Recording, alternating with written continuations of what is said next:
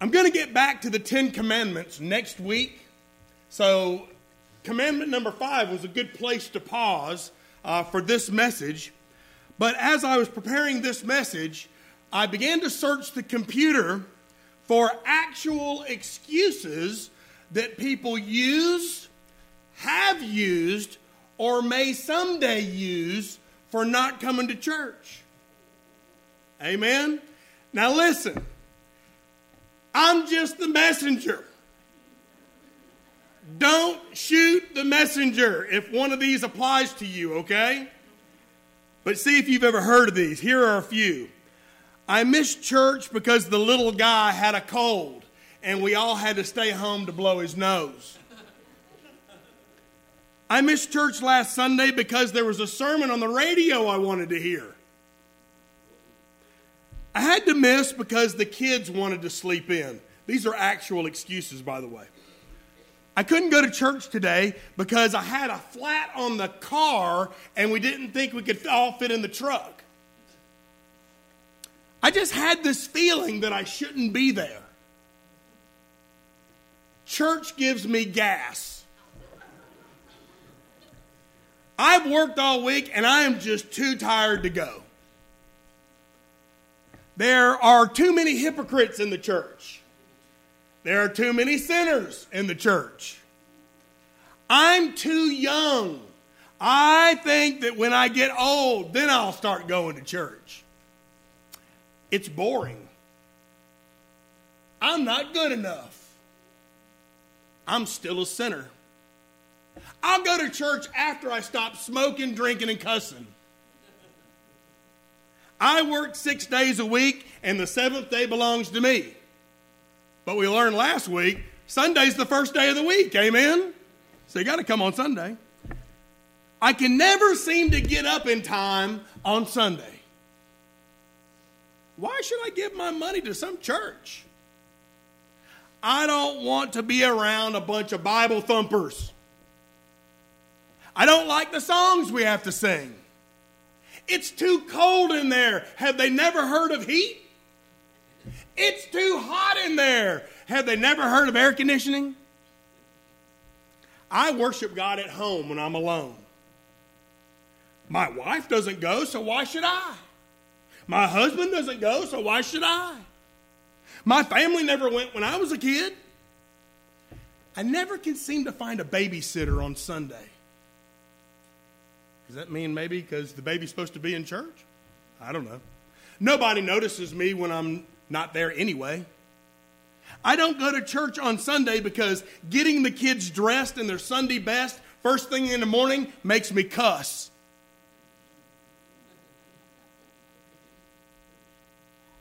Trying to see how many people got caught on that one, amen?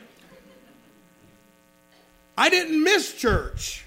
In fact, I had a good time not coming to church. I didn't go to church because I had a dream. God was in it, and He said you shouldn't go. An actual excuse. I didn't go, I didn't miss church because I found a new church. It's a wonderful church. No singing, no standing, no sitting, no kneeling. Every Sunday you can faithfully find me at Bedroom Baptist with Pastor Pillow. Boy, it don't take much to find an excuse, does it? People can find excuses to justify whatever it is they want to do. People can blame it on their feelings. They can blame it on their health. They can blame it on their job. And yeah, they can even blame it on church. Today, we're going to meet a man who is an unsung hero in the New Testament. And he's an unsung hero because, in the end, he ignored all the excuses and obeyed God anyway. Ananias was his name. Ananias was a name that many people forget, but very few people forget the name of the great Apostle Paul. We might have never heard of the name of Paul, though, if it weren't for this man named Ananias. This man who answered God's call with four simple words. Are you ready? Here I am, Lord. Say that with me. One more time. Now, this Ananias is not the same Ananias that, uh, along with his wife, lied to the apostles and lied to God about giving money to the, to the poor folks. That guy ended up dead at the hands of God. This is a different Ananias. And this is the only place that we find a mention of this man. Turn with me in your Bibles to Acts chapter 9, and let's read about this only time that we hear about this man named Ananias. In Acts chapter 9, beginning in verse 10, the Word of God says, Now there was a certain disciple at Damascus named Ananias. And to him the Lord said in a vision, Ananias. And he said, Ready? Here I am, Lord. So the Lord said to him, Arise and go to the street called Straight and inquire at the house of Judas for one called Saul of Tarsus, for behold, he is praying. And in a vision, he has seen a man named Ananias coming in and putting his hand on him so that he might receive his sight. Then Ananias answered, Lord, I have heard from many about this man,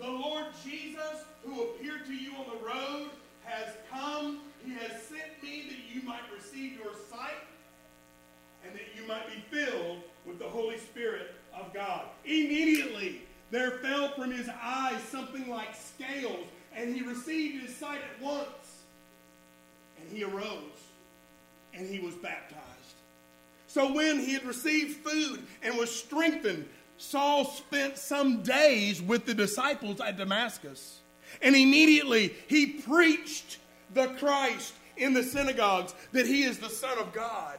Then all who heard were amazed and said, Is this not the one who destroyed those who called on his name there in Jerusalem and has come here for that purpose so that he might bring them bound to the chief priest? But Saul increased all the more in strength and confounded the Jews who dwelt in Damascus, proving that this Jesus is the Christ. This Ananias is found in this one little section of Acts chapter 9. But Ananias played a very important part in the history of the church. This Ananias, God used him to help bring Saul, a persecutor of Christians, this persecutor, helped bring him into the church. Saul had just met Jesus, but how many of you know that knowing Jesus just isn't enough? There's more involved in this Christian walk of ours. See, not only does God want you to know Jesus, but God wants you in His church as well. That's important to the Lord. It's not the church that saves us, we all know that, but the church is a tool that God uses to get the good news out to the world.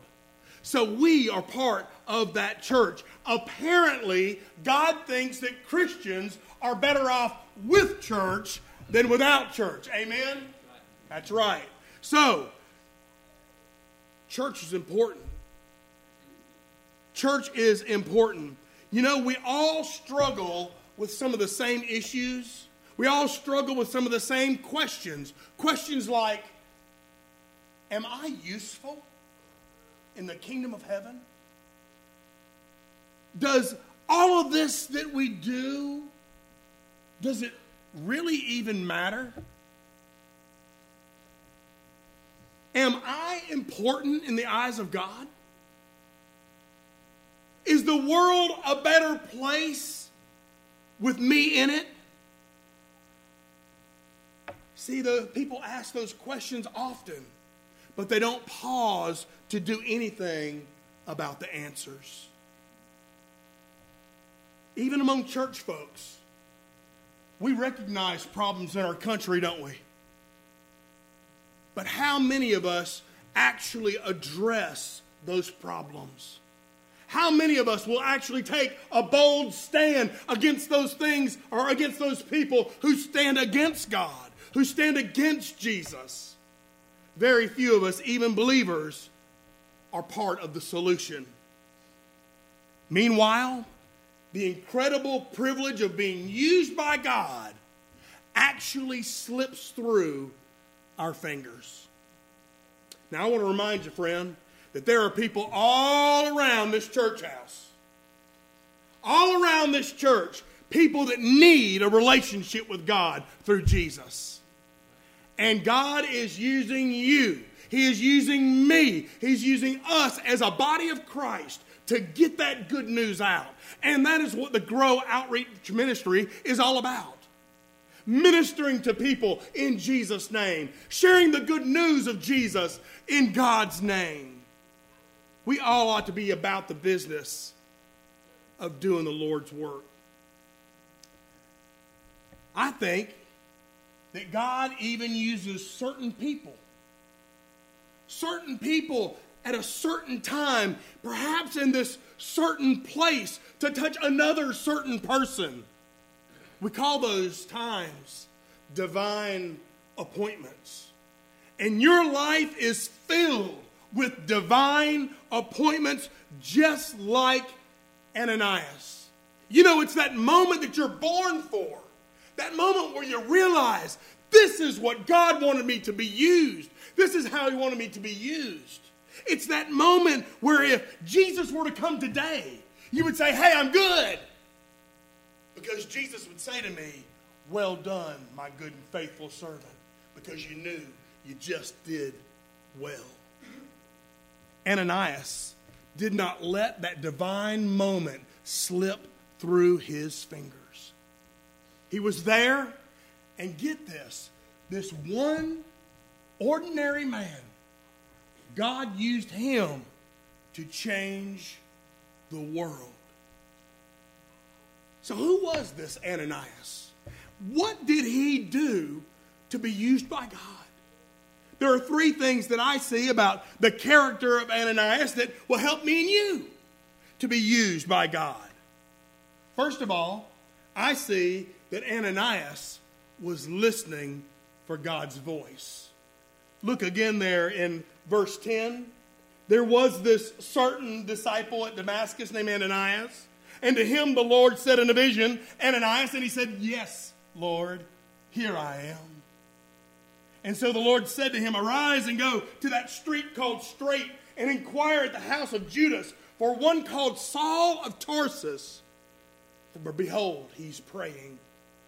And in a vision, he has seen a man named Ananias coming in and putting his hand on him so that he might receive his sight.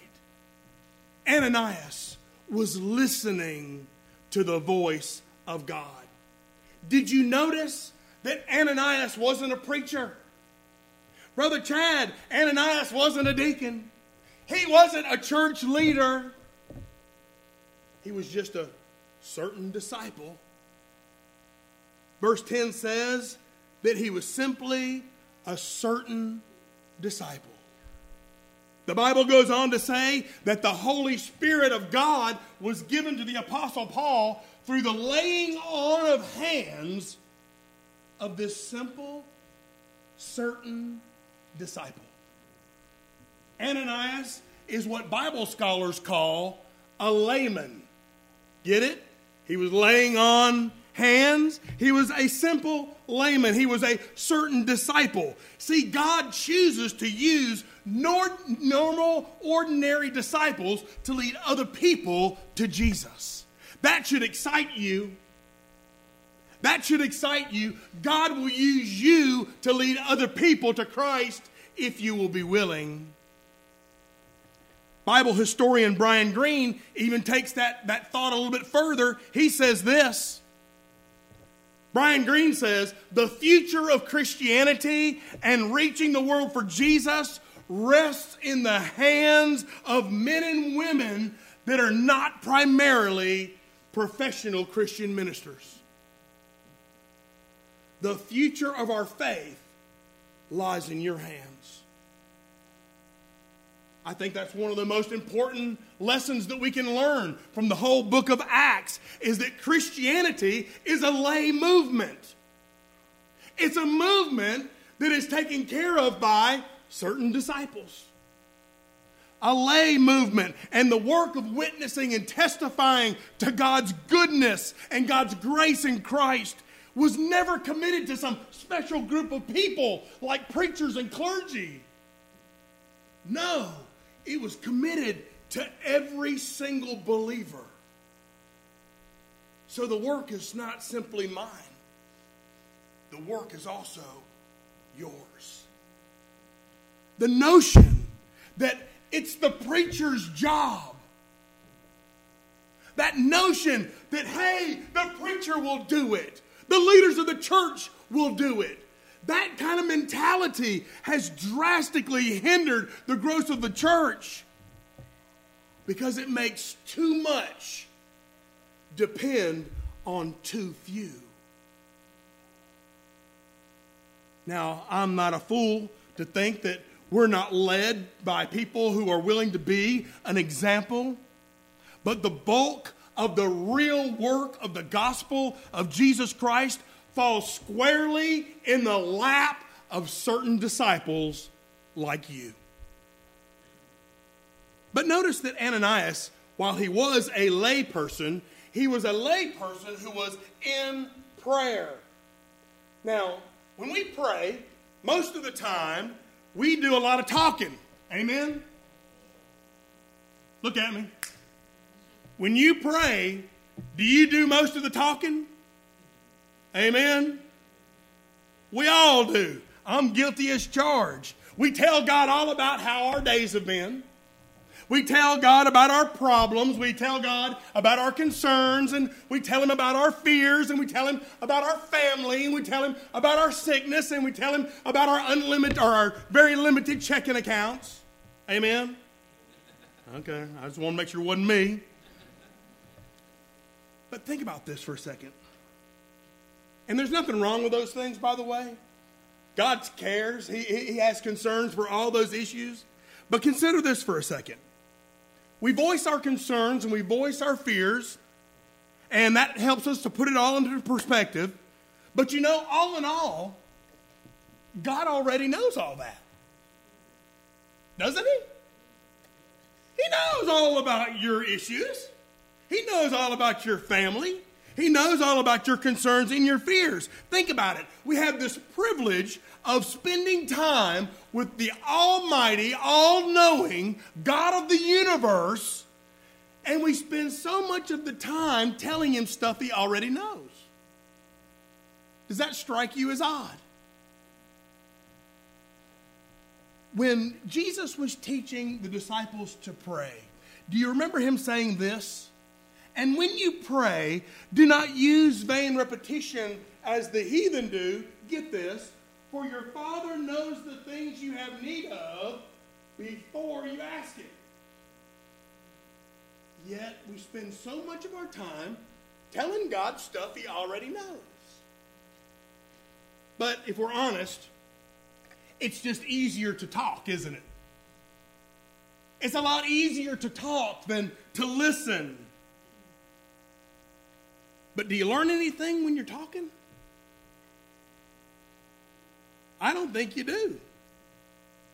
You may learn how to trust God more. That certainly has great value. But you don't really learn anything when you're talking. You only really learn when you're listening. And that's why we worship God by hearing, by listening. That's how we worship Him. Ananias knew how to recognize God's voice. He knew that at the point that God spoke, he knew what his reply was going to be. He knew he was going to say, Yes, Lord, here I am. I'm listening. You know, it just takes time. It takes time to recognize God's voice. It takes practice to recognize God's voice. And it doesn't come in one sitting. It's a process. It's a process of waiting and sitting in silence, waiting to hear from God. And if you'll do it, if you'll learn to recognize the voice of God, then you may get let in on something that you didn't know. Folks, it just takes time to recognize the voice of God. Perhaps you know the story of Elijah. Elijah was a prophet in the Old Testament, and he had just won a major victory over the forces of evil. Except when he did win, the evil queen Jezebel put a bounty on his head, and he said, Elijah, you will die. Mark my words. So Elijah ran and ran and ran. And he kept on running, and finally he ended up underneath a shade tree, wishing that he could just die. And then God showed up. Then God showed up, and God said, Boy, I'm getting ready to speak to you. Be listening. And suddenly, a huge windstorm came up, but God's voice wasn't in it. And then an earthquake ripped the land apart, but God's voice wasn't in that either. And then a great fire swept across the land, but God's voice wasn't in that either.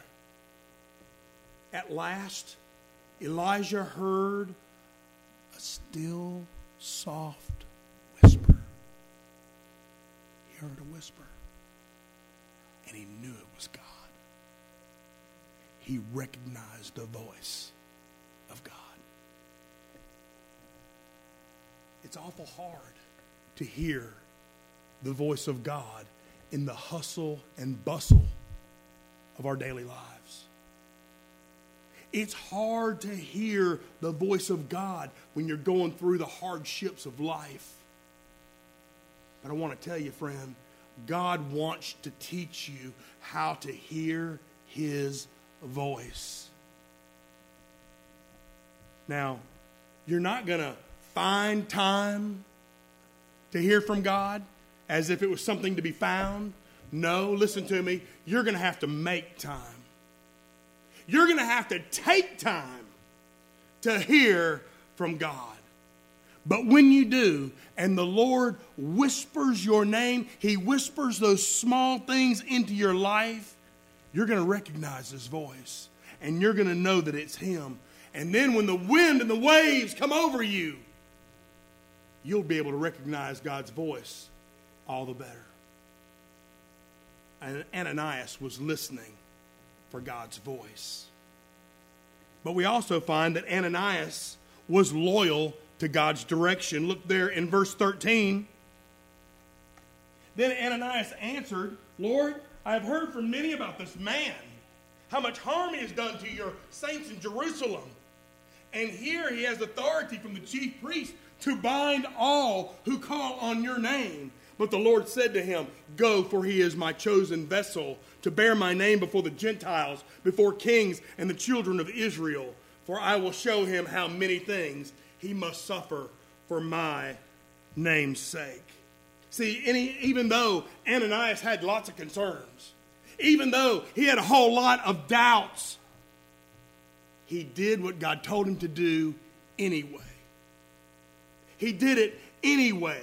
Folks, it's one thing to hear the voice of God, it's another thing altogether to do what He told you to do.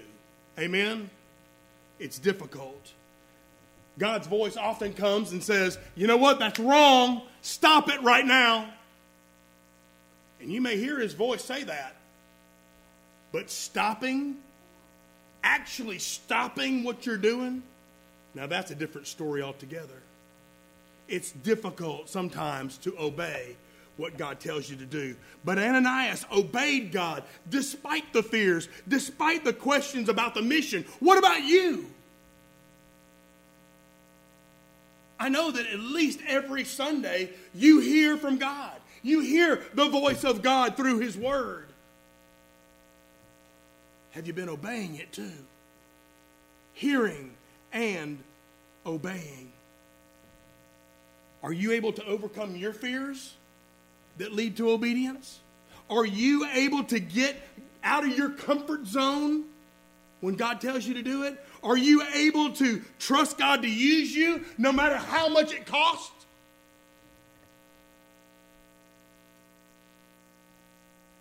Let me ask you this. If God were to ask you to do something really hard, if He were to ask you to do something really hard, like, I want you to get out of your comfort zone. What if God were to ask you, I want you to sacrifice your time, even at the end of a long workday? What would you say? Your answer to that question will reveal what you believe about God. If he asked you that question, would you say, you know what? Man, after a long day, that can't be from God. Amen? Or would you answer, um, well, I think I'll do it next year. The next time Grow comes around, then I'll do it. Maybe you might say, um, you know what? I got this excuse and I got that excuse, and either I shouldn't do it or I just can't come tonight. One thing that we find in the Grow Outreach Ministry is we have a, a large volume of commitments at the very beginning of the ministry, and then they begin to taper off. And by the end of the ministry, we barely have enough people to do it. So, what I'm asking you for today is a commitment that lasts. I'm asking you for a commitment that costs, but I'm also asking you for a commitment that lasts. How you answer that question will reveal what you believe about God. That'll tell you if you put your trust in God or if you're really just trusting in yourself. We find that Ananias was loyal to God's direction. And we believe that the Grow Outreach Ministry is the direction that God is leading us. And my prayer for you today is, is that like Ananias, you'll be loyal to God's direction. But finally today, Ananias was also loving to God's people. In verse 17, notice this. And Ananias went his way and entered the house, and laying his hands on him, he said, Brother Saul, the Lord Jesus, who appeared to you on the road as you came, has sent me that you may receive your sight and be filled with the Holy Spirit of God. And immediately there fell from his eyes something like scales, and he received his sight at once, and he arose and was baptized. So that when he had received food, he was strengthened. Then Saul spent some days with the disciples.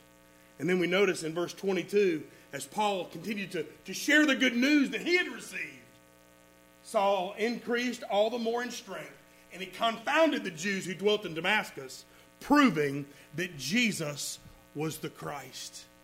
But it was all because of Ananias. Had Ananias not been obedient, Paul may never have heard. Ananias was loving to God's people. And after he got rid of the excuses, because he had a few, after he got rid of the excuses, Ananias obeyed God. He went to this killer of Christians, and he even called Saul my brother. A term of affection, a term that he loved Saul. He heard God's voice, he was obedient to it, and he showed love to somebody who was previously trying to kill him. Somebody that was trying to destroy him. He was willing to show love to him. What a powerful testimony of the fact that God grabbed hold of Ananias' heart. Has God grabbed hold of your heart? Could it be that God wants to use you? Could it be that God wants to speak to you about helping another person get connected to this church? Could it be that God wants to use you to change the world? Could it be? You know, we've had a, a lot of new people visit our church in the last few months. Do you know their names? Do you know their kids' names? Have you made an effort to really show them that God loves them and the Savior died for them and that this is a loving church that they can be a part of? After the service, do you greet those newer faces? Extend the right hand of fellowship to them?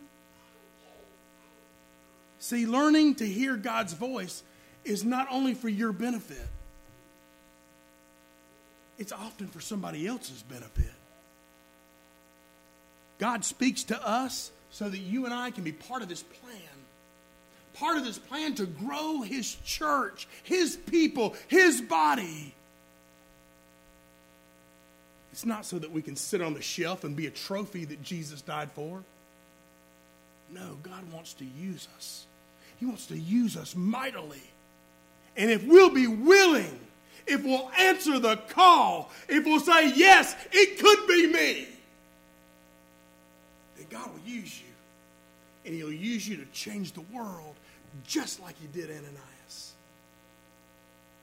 And you know, I look at all of the qualities that Ananias had, and I see no abilities listed in the, in the Bible.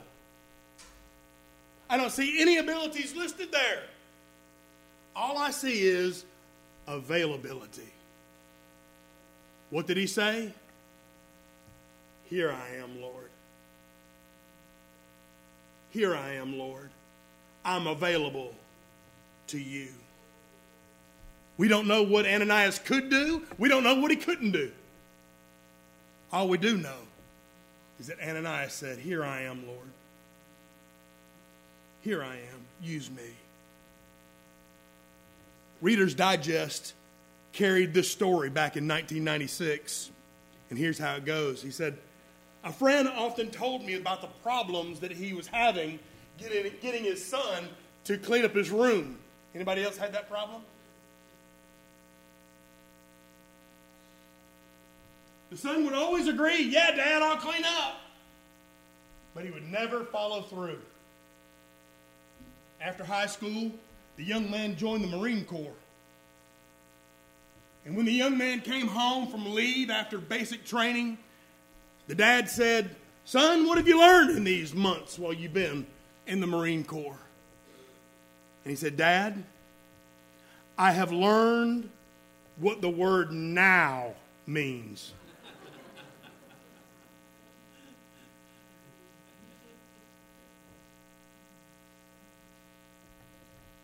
God's greatest privileges, God's greatest blessings come to those who learn the same lesson. Hearing Him, obeying Him, and loving His people, and doing it now.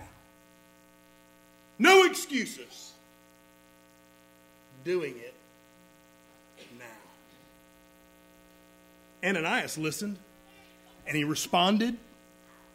Paul believed, and the whole world was changed for the glory of God. I wonder what miracle. I wonder what blessing. I wonder what opportunity is waiting on the other side of your obedience.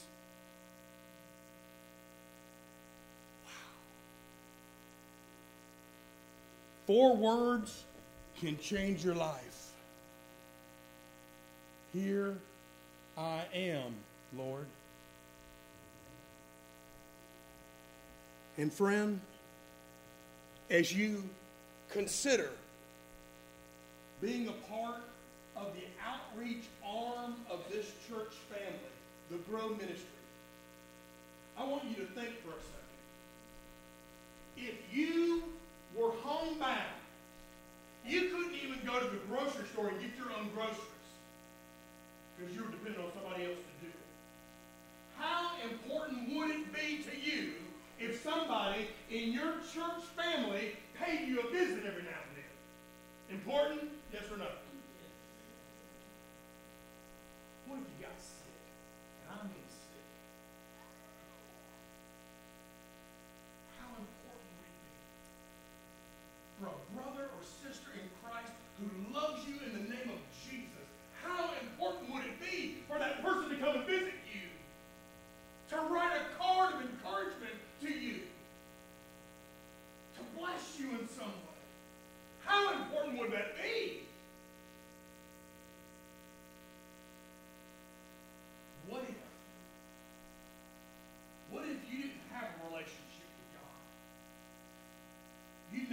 The gospel of Jesus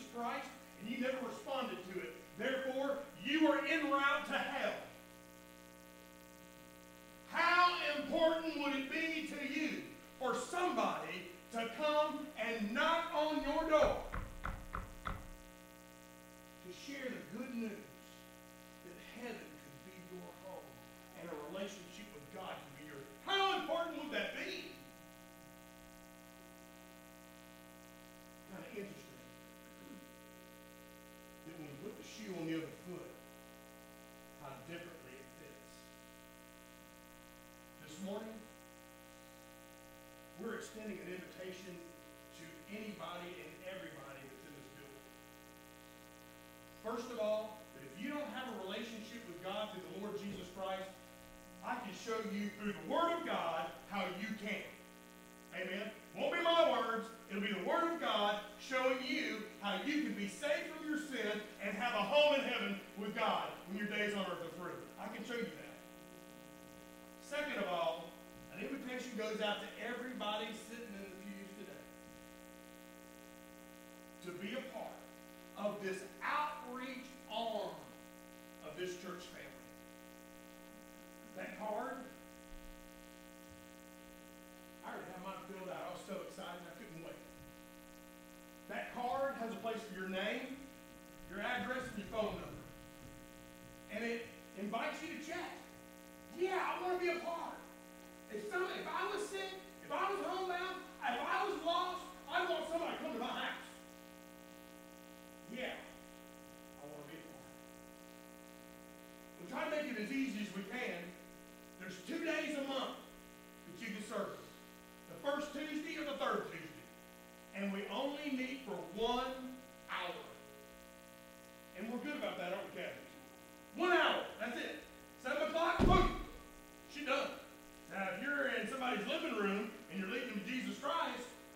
chances are you're probably going to be excited and you're going to want to spend a little more time with them. That'll be your, your call. But we only call for one hour.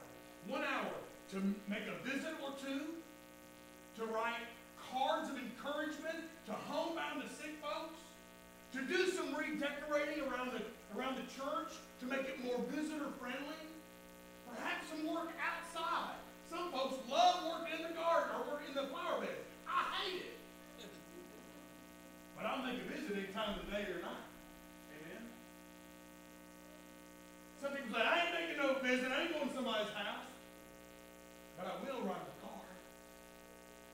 You know, we look at all the places, all the things you can do. Make a visit with someone. Write a card. Make a call. Work on the church grounds. Pray. That's the foundation of the, of the ministry. If we ain't praying, then we ain't doing nothing